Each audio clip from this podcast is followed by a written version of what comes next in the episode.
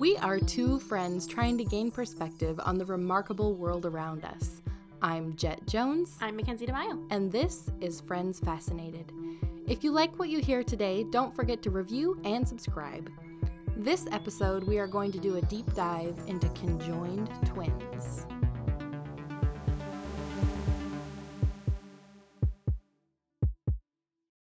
Before researching this topic, I had very little understanding of conjoined twins and the science and the history behind it. And so this was really eye opening for me to learn a little bit more about the science behind it. I watched that TLC show with conjoined twins when I was growing up, and so I had an idea that people like that existed where something happened to where two twins were connected into one body. And so I was aware of this before we got to researching, but as we dove in, I didn't really realize that there were this many people throughout history and um, what their stories were. So it was really intriguing to dive into this. So, learning a little bit about conjoined twins, um, just for anyone who isn't aware, uh, conjoined twins are two identical twins that are born physically connected to each other.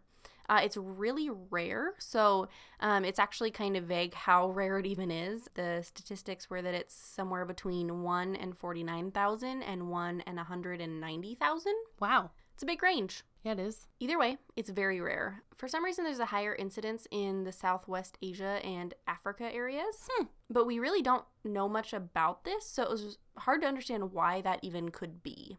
approximately half of conjoined twins, unfortunately, are born stillborn, so meaning they are no longer alive. Yeah, that makes sense because I guess technically, if you think about it, it is some form of fetal deformity. So if they're born with complications, I could imagine that would be the outcome, unfortunately. Yeah, and I'll get into this more later, but a lot of them share organs, which can cause a lot of additional complications. In addition to half of them being born stillborn, an additional one third die within 24 hours. Hmm, that's crazy. Yeah, so um, I think that adds to the rarity of conjoined twins because the ones that are born often don't live very long, unfortunately. One fact that was really interesting and that I didn't find any reasoning for was that the ratio of live births are three females to one male ratio.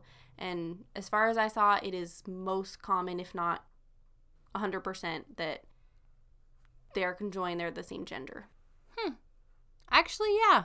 From all of my research I did, I don't know any male female conjoined twins. So Uh, I guess yeah. that makes sense to the identical part because from what I understand of identical um like egg development for twins, it's one egg that splices into two to make them identical. So they clone each other.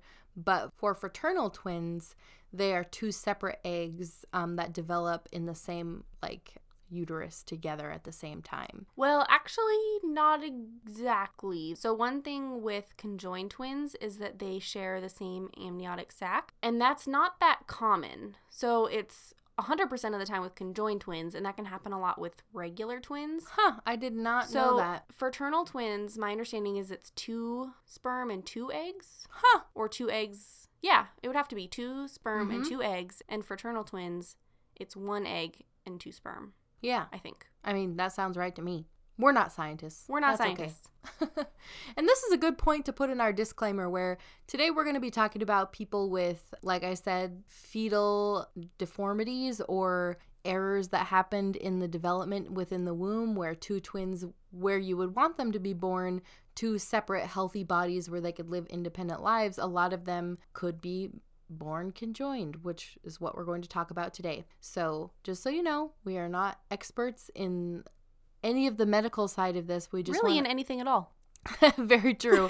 but we want to present the information to you guys so that you can be a little bit more informed, just like um, we're excited about doing today. Yeah. And our research was very interesting learning more into this. So I hope you guys can give us a little bit of slack because the technical terms and those things we're not experts in, but we do want to share the information that we found. Yeah, and of course, with anything, if you have interesting facts or additional information, please send it our way either through Twitter or Instagram or email. So that way we can learn more even after we finish our research. That would be awesome. And we're a very small podcast, so just so you know, if you reach out, I will be personally contacting you back. So just in case you were wanting the hope that a podcast would actually get back to you and two podunk girls over in somewhere in Washington would get back to you, just know We're that your we will- girls. Yes, and we will get back to you. Um, so, to kind of continue that conversation as far as um, how twins are formed, there are two contradicting theories for how conjoined twins come to be. One of them is fission, which is the fertilized egg splits partially, and so it doesn't split all the way, and then the babies continue to develop conjoined. The other common theory is no longer believed by most scientists, is my understanding, and that's fusion, which is when the fertilized egg completely separates and then the stem cells, which search for similar cells, find other stem cells on the other twin and reconnect. That makes sense that it's not believed because Mhm. that would be fraternal twins, right? And from Um, what we all of our research, because two eggs is fraternal. Well, that doesn't say it's multiple eggs, though. It says the egg separates. Oh, I guess that's true. So, it could, So I don't know. It could be like the identical twins could their eggs Mhm. could separate, Yeah. and then the um the stem cells could connect them back together. That was my understanding, but again, I am no scientist. Gotcha. so yeah, so it sounds like there's some some competing theories, but the most dominant theory right now is that the egg splits partially but not fully. Hmm. Um, so there's no specific sign or symptom during pregnancy that indicates conjoined twins, although conjoined twins can be diagnosed in the pregnancy by using a standard ultrasound, and that can be done as early as the first trimester. Thank God we're in the modern world because you could imagine where all of a sudden you think, you know, I'm very pregnant. I think it might be twins. Oh wait, they're conjoined twins, and then you have to handle all that back I- in the old yeah, age. no, that that would be it, it'd be a lot harder not knowing. Yep. So at least with this, you can plan for it, which I'll, I'll get into it later. But there's more things you can do to plan ahead, Hmm. and so more detailed ultrasounds can be done throughout the rest of the pregnancy to help understand how the twins are connected and any organs that they share. When it's discovered that a mother is carrying conjoined twins, a C section is planned ahead of time, usually about two to four weeks before the due date of the babies. And after the conjoined twins are born, the healthcare team can decide uh, essentially what their care needs to be and if separation is even an option for the twins. As we've learned, many organs that can be shared, they're either vital to survival or not. So if Mhm. those organs if you need your heart to live and they're sharing one heart, you can't just split them apart and give one half a heart and the other half a heart. It's not how it's going to work. hmm And I have a bunch of stats about what the percentages of where the twins are often conjoined. And in my research, most of them share at least some vital organs. So the highest percentage was that 28% of the cases are joined at the chest. Hmm. Usually they share a heart, liver, and or part of the digestive system. 18.5% are thorax to belly, so the heart is always involved in these cases. As of 2015, separation of a genuine shared heart has not been offered survival for both twins. A designated twin may survive if allotted the heart, sacrificing the other twin, which I can't even imagine. No, I feel like to make that sort of decision, especially as a parent, if it was an infant or a young child, the other conjoined twin would have to be at least fully mentally disabled where they couldn't mentally function or they had no brain function to make that decision. I could not imagine officially making that decision if both children had Mhm. mental function. And I'll get into, uh, I have a, a brief story later, but I think a common reason for that would be if keeping them joined threatened the lives of both twins. Yeah. Where if you could save one, it would theoretically be better. So, Jeez, that's so tough. I yeah, as a parent, I can't even imagine. And my understanding is that a lot of times these surgeries, at least nowadays, happen pretty young. So mm-hmm. it's not like the twins have a say. Um, so going down the list, 10% are connected at the lower abdomen. So the heart is never involved in these, but twins often share a liver, digestive system, diaphragm, and other organs.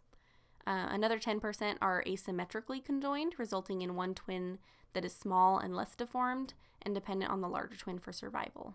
6% are fused at the skull but have separate bodies. They can be joined at the side, back, or front of the head, but not the face or the base of the skull.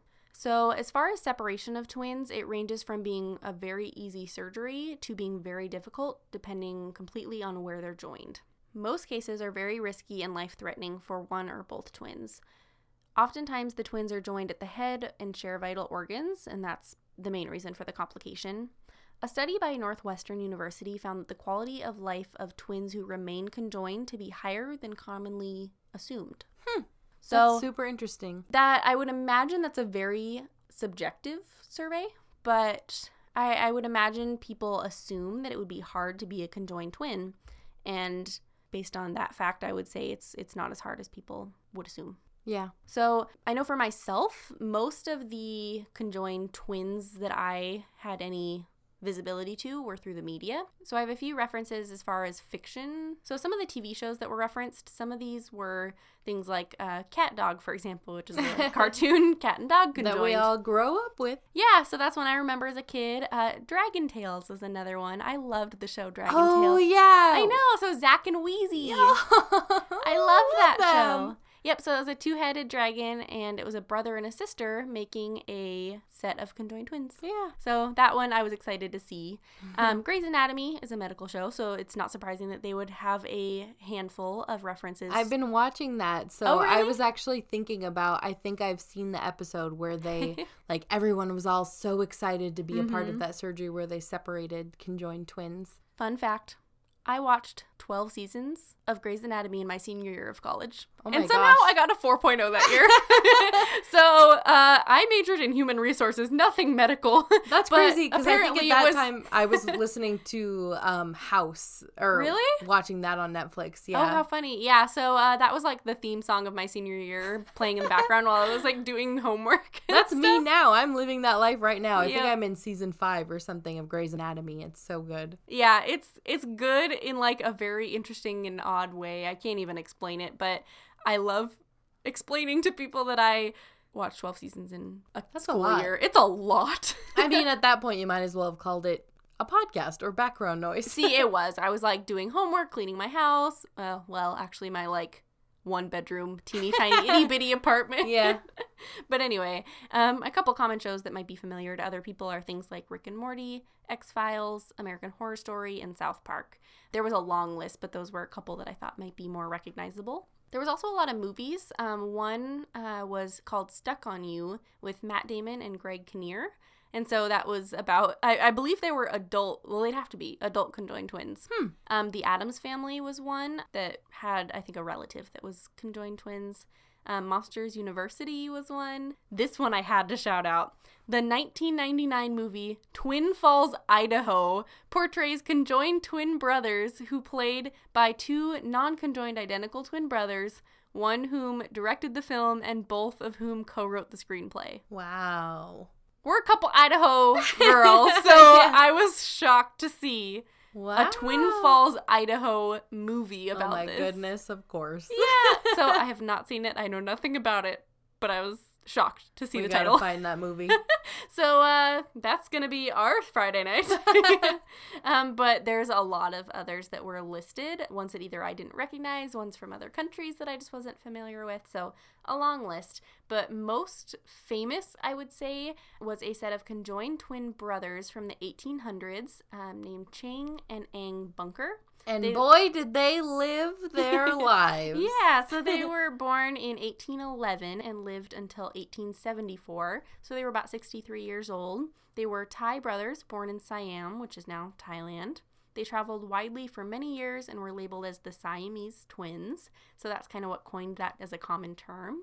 And they were joined at the torso by a band of flesh, cartilage, and a fused liver. In modern times, they could have been easily separated, but course, this was the 1800s. Those types of surgeries probably weren't They probably would have just taken a machete to their center and been like, hmm, we'll see if you survive. Honestly, I could see that happening. Uh, and I can't imagine they knew that they shared a liver at that time. I don't know. Um, but due to the brothers' fame and the rarity of the condition, the term Siamese twins came to be used as a synonym for conjoined twins. Yep. So they're from Siam, as you mentioned, which hence they are Siamese. Putting that all together for you. You're welcome. so they were the OG uh, conjoined twins that we're going to be referencing, and there's a lot of really cool information on them and their history. So um, these two prevailed over extraordinary odds and prejudice in the 19th century. Eventually, they were brought to the West to be exhibited in freak shows and to be probed by doctors, but they eventually became rich through all of their turmoil and struggles. So it all started, as Mackenzie said, in 1911 when they were born to two midwives who helped them be birthed. And I guess they were twisted together and they were saved because their where they were conjoined at got twisted apart by their midwives and they were born staring into each other's eyes. So you can imagine if you're conjoined twins, you have to be best friends with them because you're going to spend your whole life with them, especially back in 1811. That is my constant thought is that what if they don't like each other? Seriously. So it sounds like actually we always assume it's going to be worse than it is. Everything I've ever read about a conjoined twin says that they were pretty good friends. Of course, they're going to butt heads once in a while. No pun intended. but uh, because you're conjoined to someone, there's going to be times where you're fighting or just getting along a lot. But it seems like they always were pretty good friends. So, something very interesting about the original Siamese twins is that their mother encouraged the boys to exercise, where they would stretch the point where they were connected at, which, if you can imagine, they're connected from stomach to stomach physically, that's what you would see. So hmm. their legs are separate, their arms are separate, but stomach to stomach is where the connection point is. It's kind of like a skin tube. And in that skin tube is their liver but their mom really wanted them to be active children and to have mobility and so she encouraged them to stretch. And Good for o- her. I know. And over time these boys were able to stretch their connection point 5 more inches. That's a lot. I know. And it allowed them to have so much more mobility and I think was able to get them where they were. So, in a lot of ways, as we know, in the modern day, they would have been able to be disconnected or separated mm-hmm. through surgery, but through stretching, they were actually able to have pretty.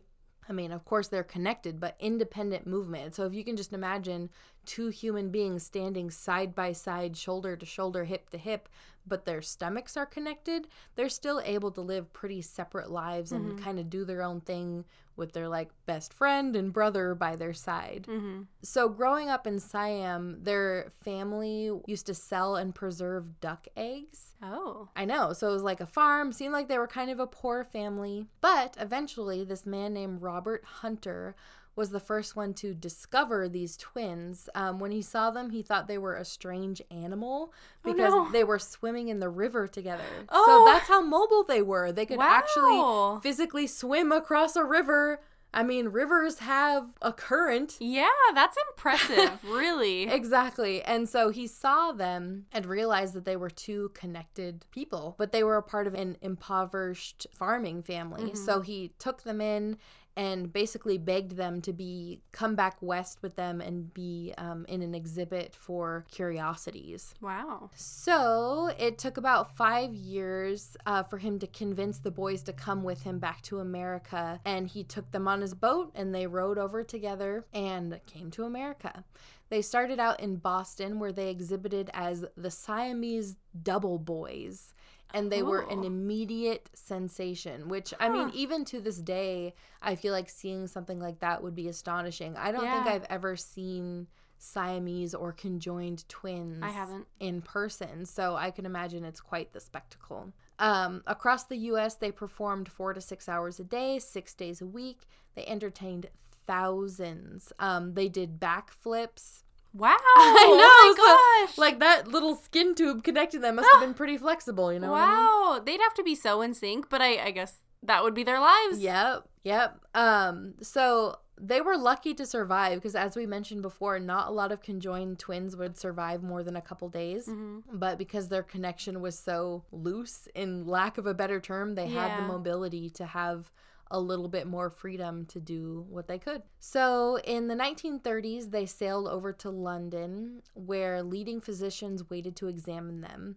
At five feet two inches tall, the twins were now fully grown, and their connecting ligament was about the size and roundness of a child's arm. Whoa. Each one appeared to sense when the other was tickled or ate an unpleasant tasting food, Ooh. but he couldn't hear a whisper in the other's ear or feel a pinch of his arm, which makes sense. Yeah, that's more nerves than b- like brain sensations. Mm-hmm. So of course it was always analyzed like could these people be separated and many doctors took a look and it was kind again back then i don't think they really had anything like a cat scan where they could tell or an mri where they could see what organs were conjoined so yeah. it definitely would have been like a 50-50 shot no matter what like mm-hmm. you could survive or not and so these guys realized that like if they were resilient, they could stay together, yeah, connected, and they could move forward and be prosperous because they became entertainers.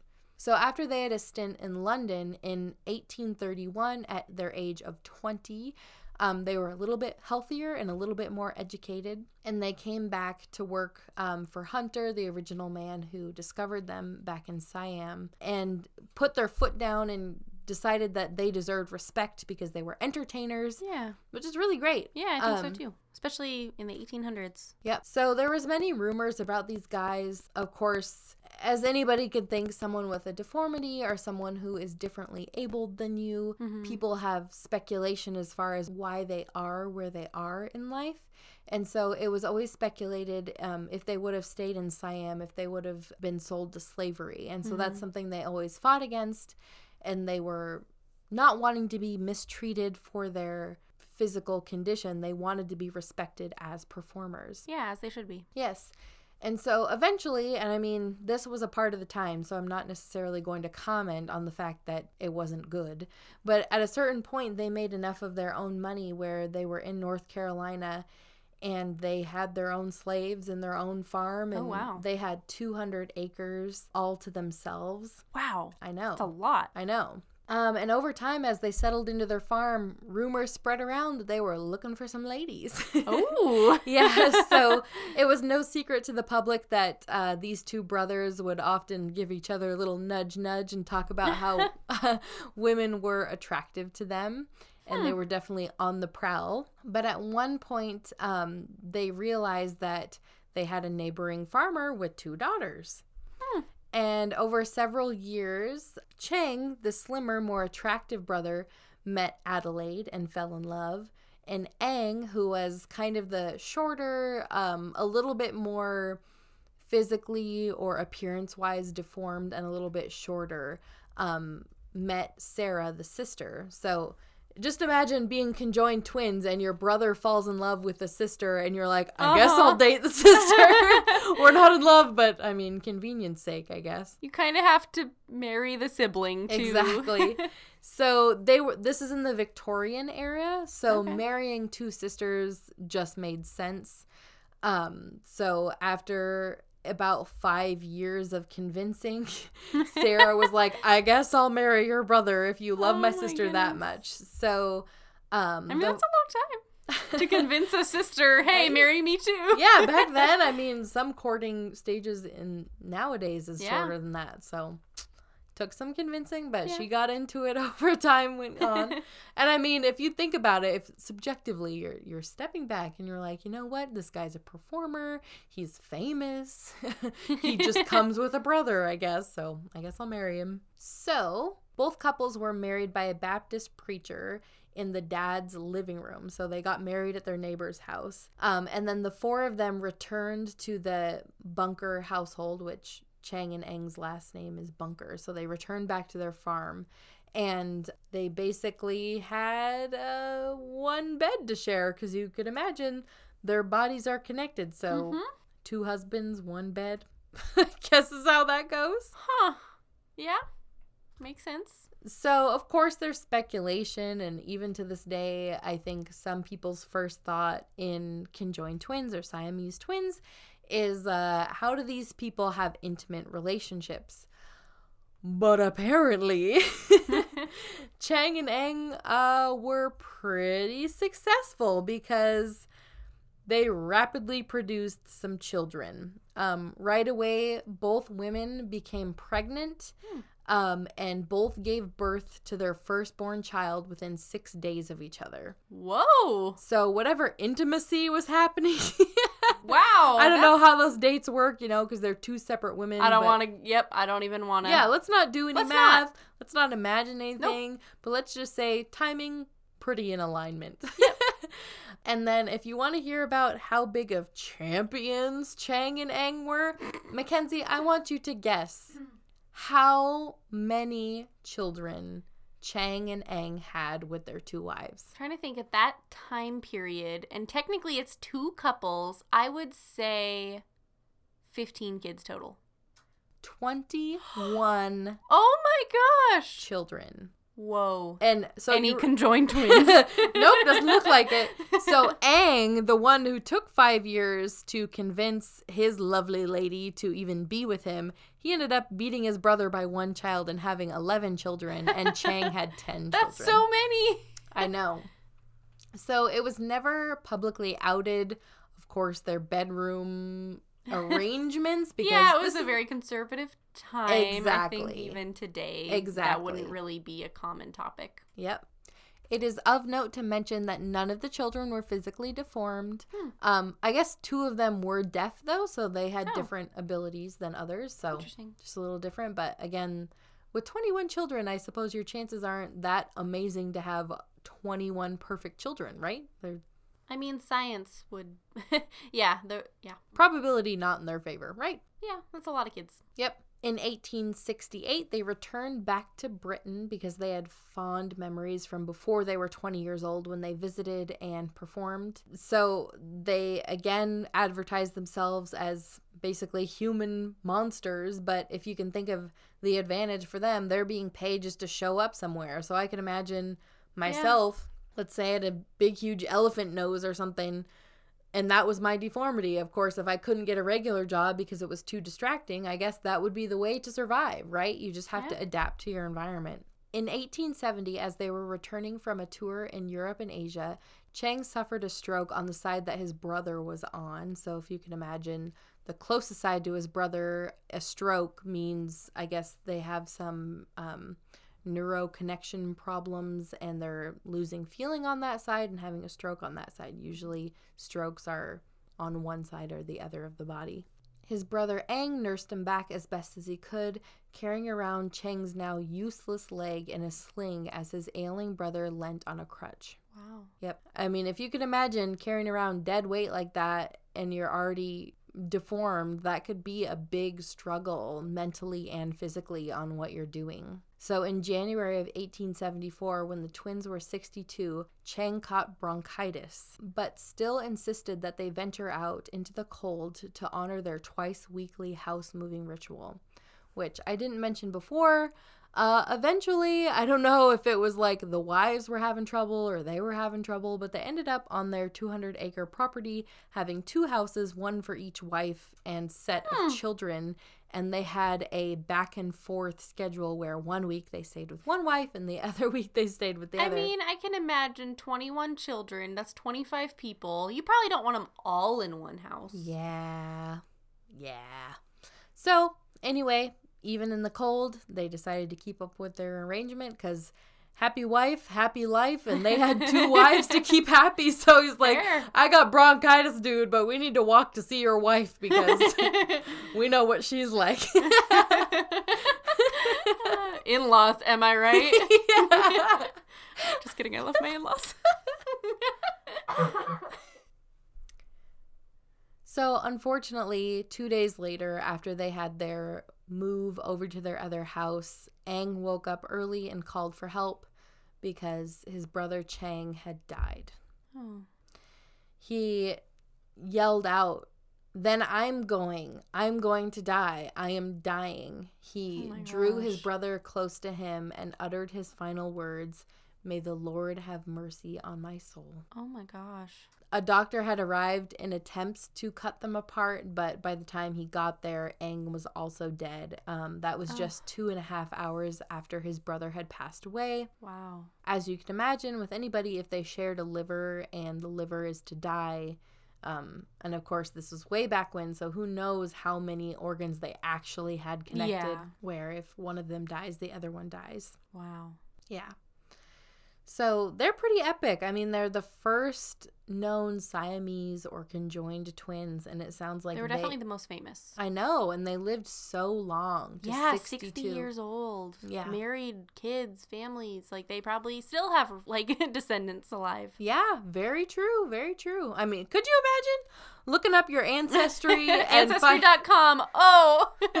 conjoined wow. twins? Yeah, that's, yeah. that's crazy. Mhm. Yeah, and so I, I definitely did some research on some of the history, and so there was a lot of I, I shouldn't say a lot, there was a handful of conjoined twins throughout the years. The oldest pair of conjoined twins that I saw were in ancient Peru, depicted to be conjoined twins uh, on a ceramic at that time, dating back to 3000 BCE. And so that's of course, a very rough estimate, but you would imagine if it was depicted on ceramics, that must have been because someone had seen it. And so, next, if you look back, according to a Byzantine historian around 300 BCE, um, the quote was In the village of Emmaus in Palestine, a child was born, perfectly normal below the navel, but divided above it, so that it had two chests and two heads, each possessing the senses. One would eat and drink, but the other did not eat. One would sleep, but the other stayed awake. There were times when they played with each other. Both cried and hit each other. They lived for a little over two years.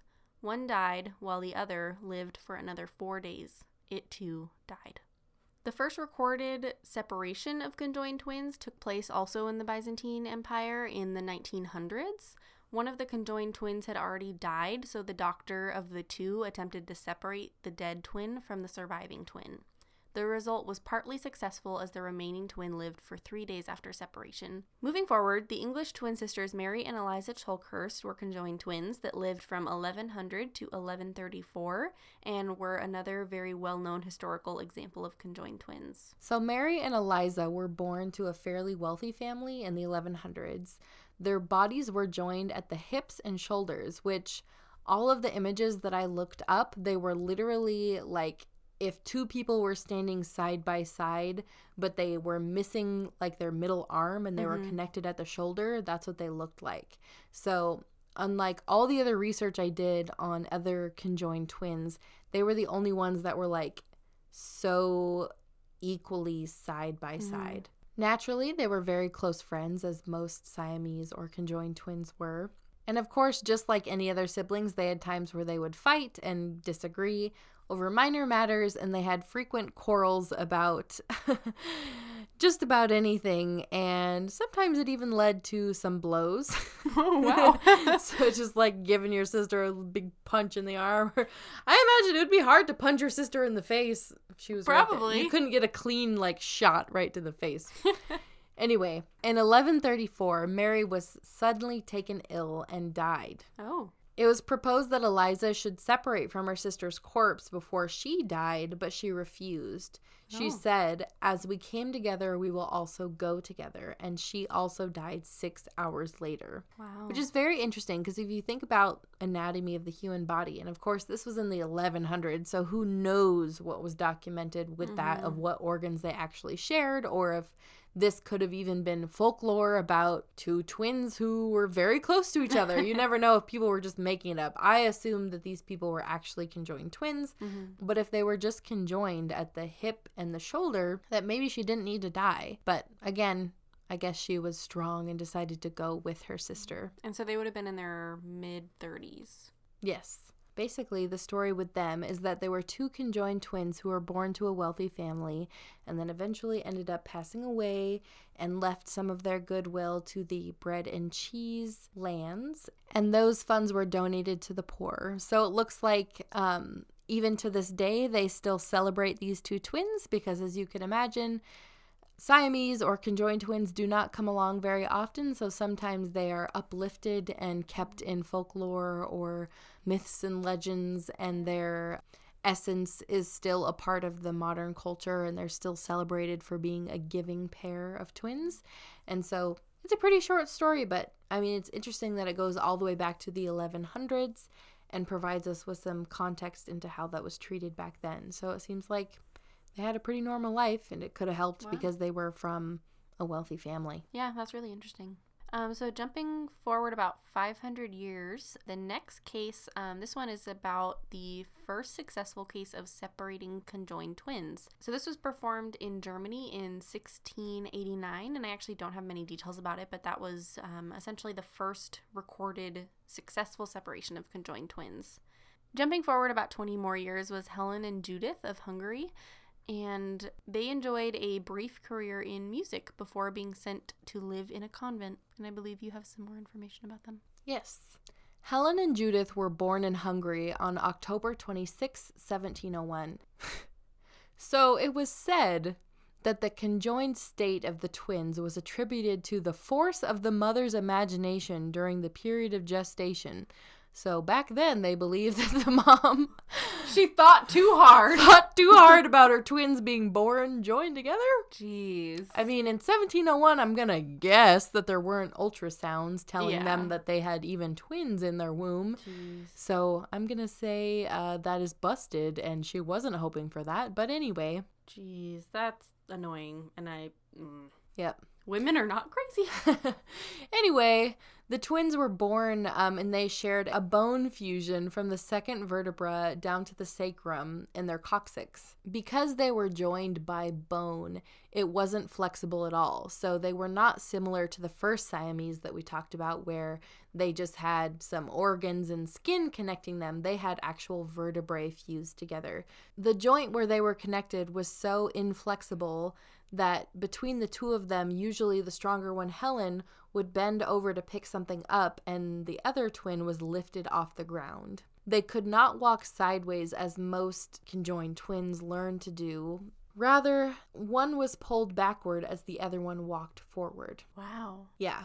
From the ages of two to nine years old, the sisters exhibited in Germany, Holland, and England, also in France, Italy, and Poland. Wow, and that's so young. Yeah. They became talented singers and spoke Hungarian, High Dutch, German, French, and some English. Judith was born delayed to her sister, and she was the sicklier and smaller twin. At the age of six, she suffered a stroke, leading to paralysis in the left side of her body.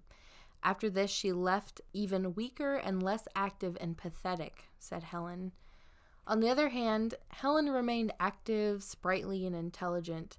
The pair suffered measles, smallpox simultaneously, but oh, experienced other illnesses at different times. Judith sometimes convulsed or had seizures, but Helen remained unaffected. Hmm. They slept and became hungry and thirsty at separate times and shared no sensations. And again, Wow. this is the records from 1701, so who knows how closely they were being studied or any of those things, but it seems like they were pretty separate as far as feelings go. Wow, that's very different from a lot of the things that I've read. Yeah.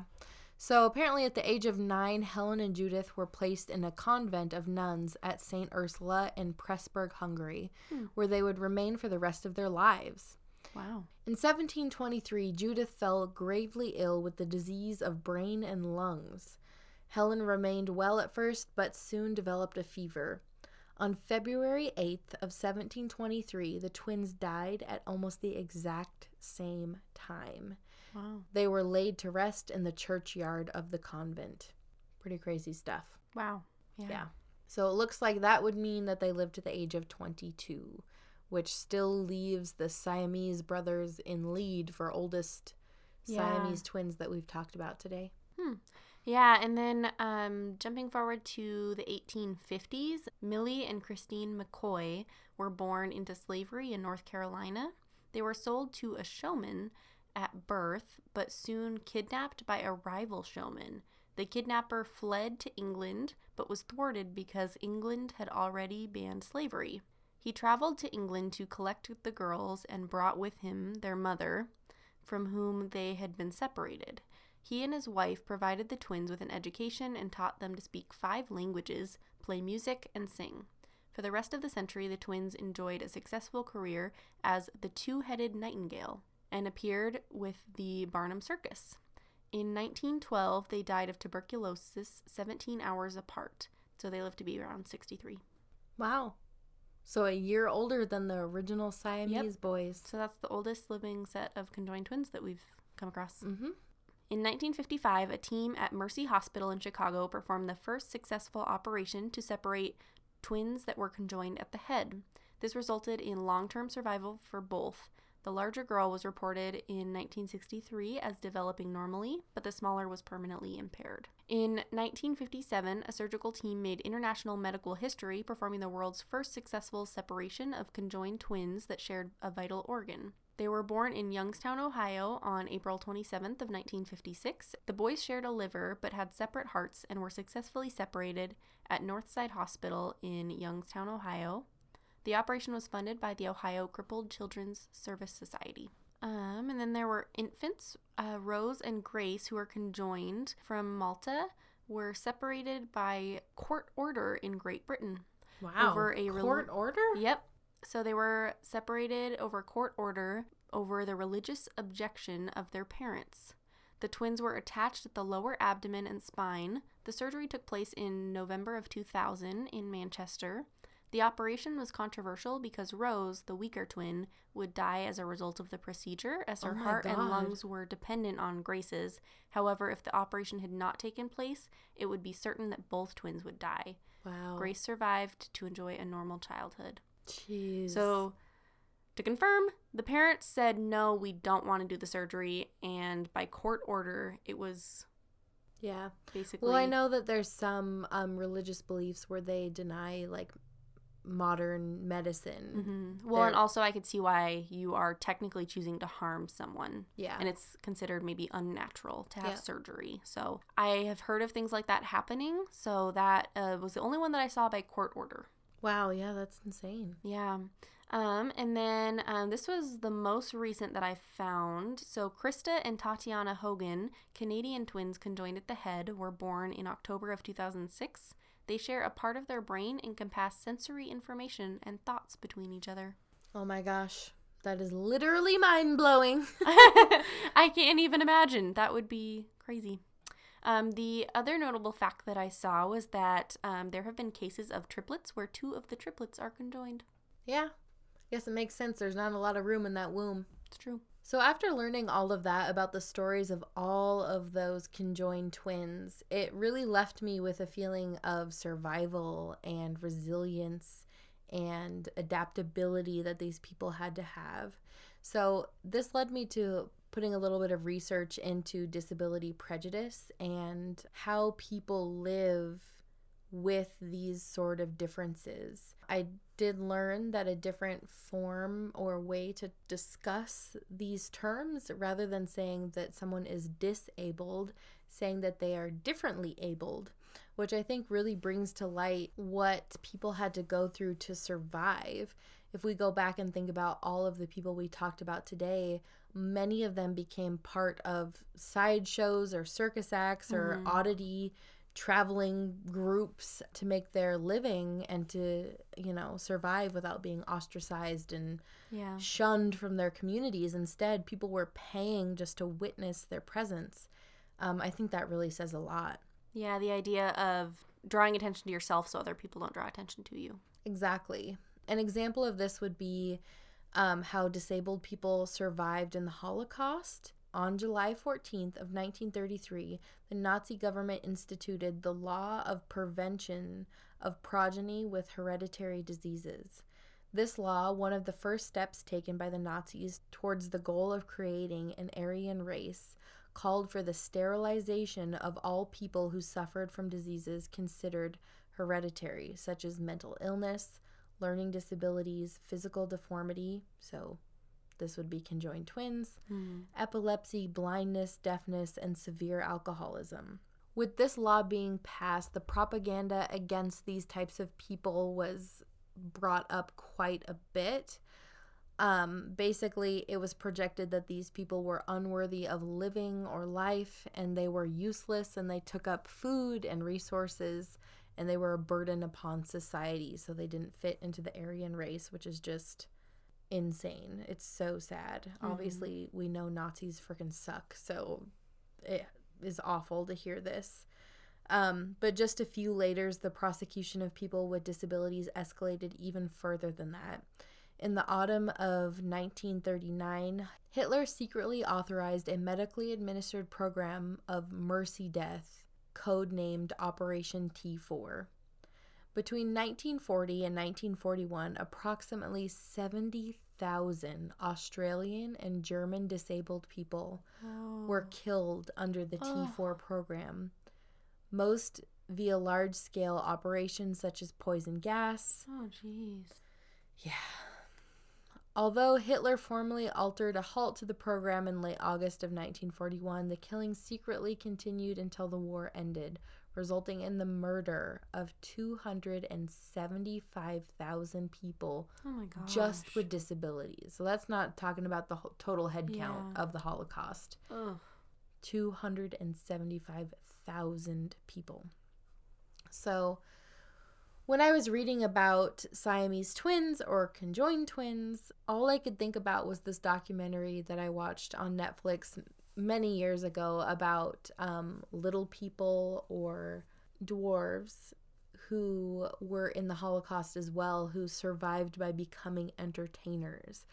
And I think one term that is very important to recognize is calling these people differently abled rather Mhm. than disabled.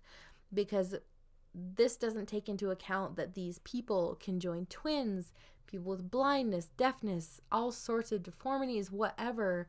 These people have different abilities than us. If they mm-hmm. lack in one aspect, they gain it in the other. And their mentality is what's going to power them forward in this world and society to keep them surviving. I think the reason that humans have come as far as they have today, just in general, is because our resilience to our environment and adapting to social norms. And I think Siamese twins had to fight to get where they were to even get to the age of 60 in some cases Mhm. um, because there is a prejudice against people with disabilities. Um, they don't have as much access to economic and educational opportunities.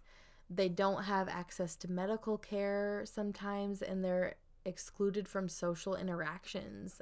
In many cases that I've read about, even in modern times, there's been conjoined twins who have run into problems with public education where they have been ostracized because of the fact that they're just straight up in um, distraction to quote unquote normal students. Oh, that's awful. I know. There's some people who are illiterate because they cannot continue to go to school Oh. because of the harassment that they receive for just being different people.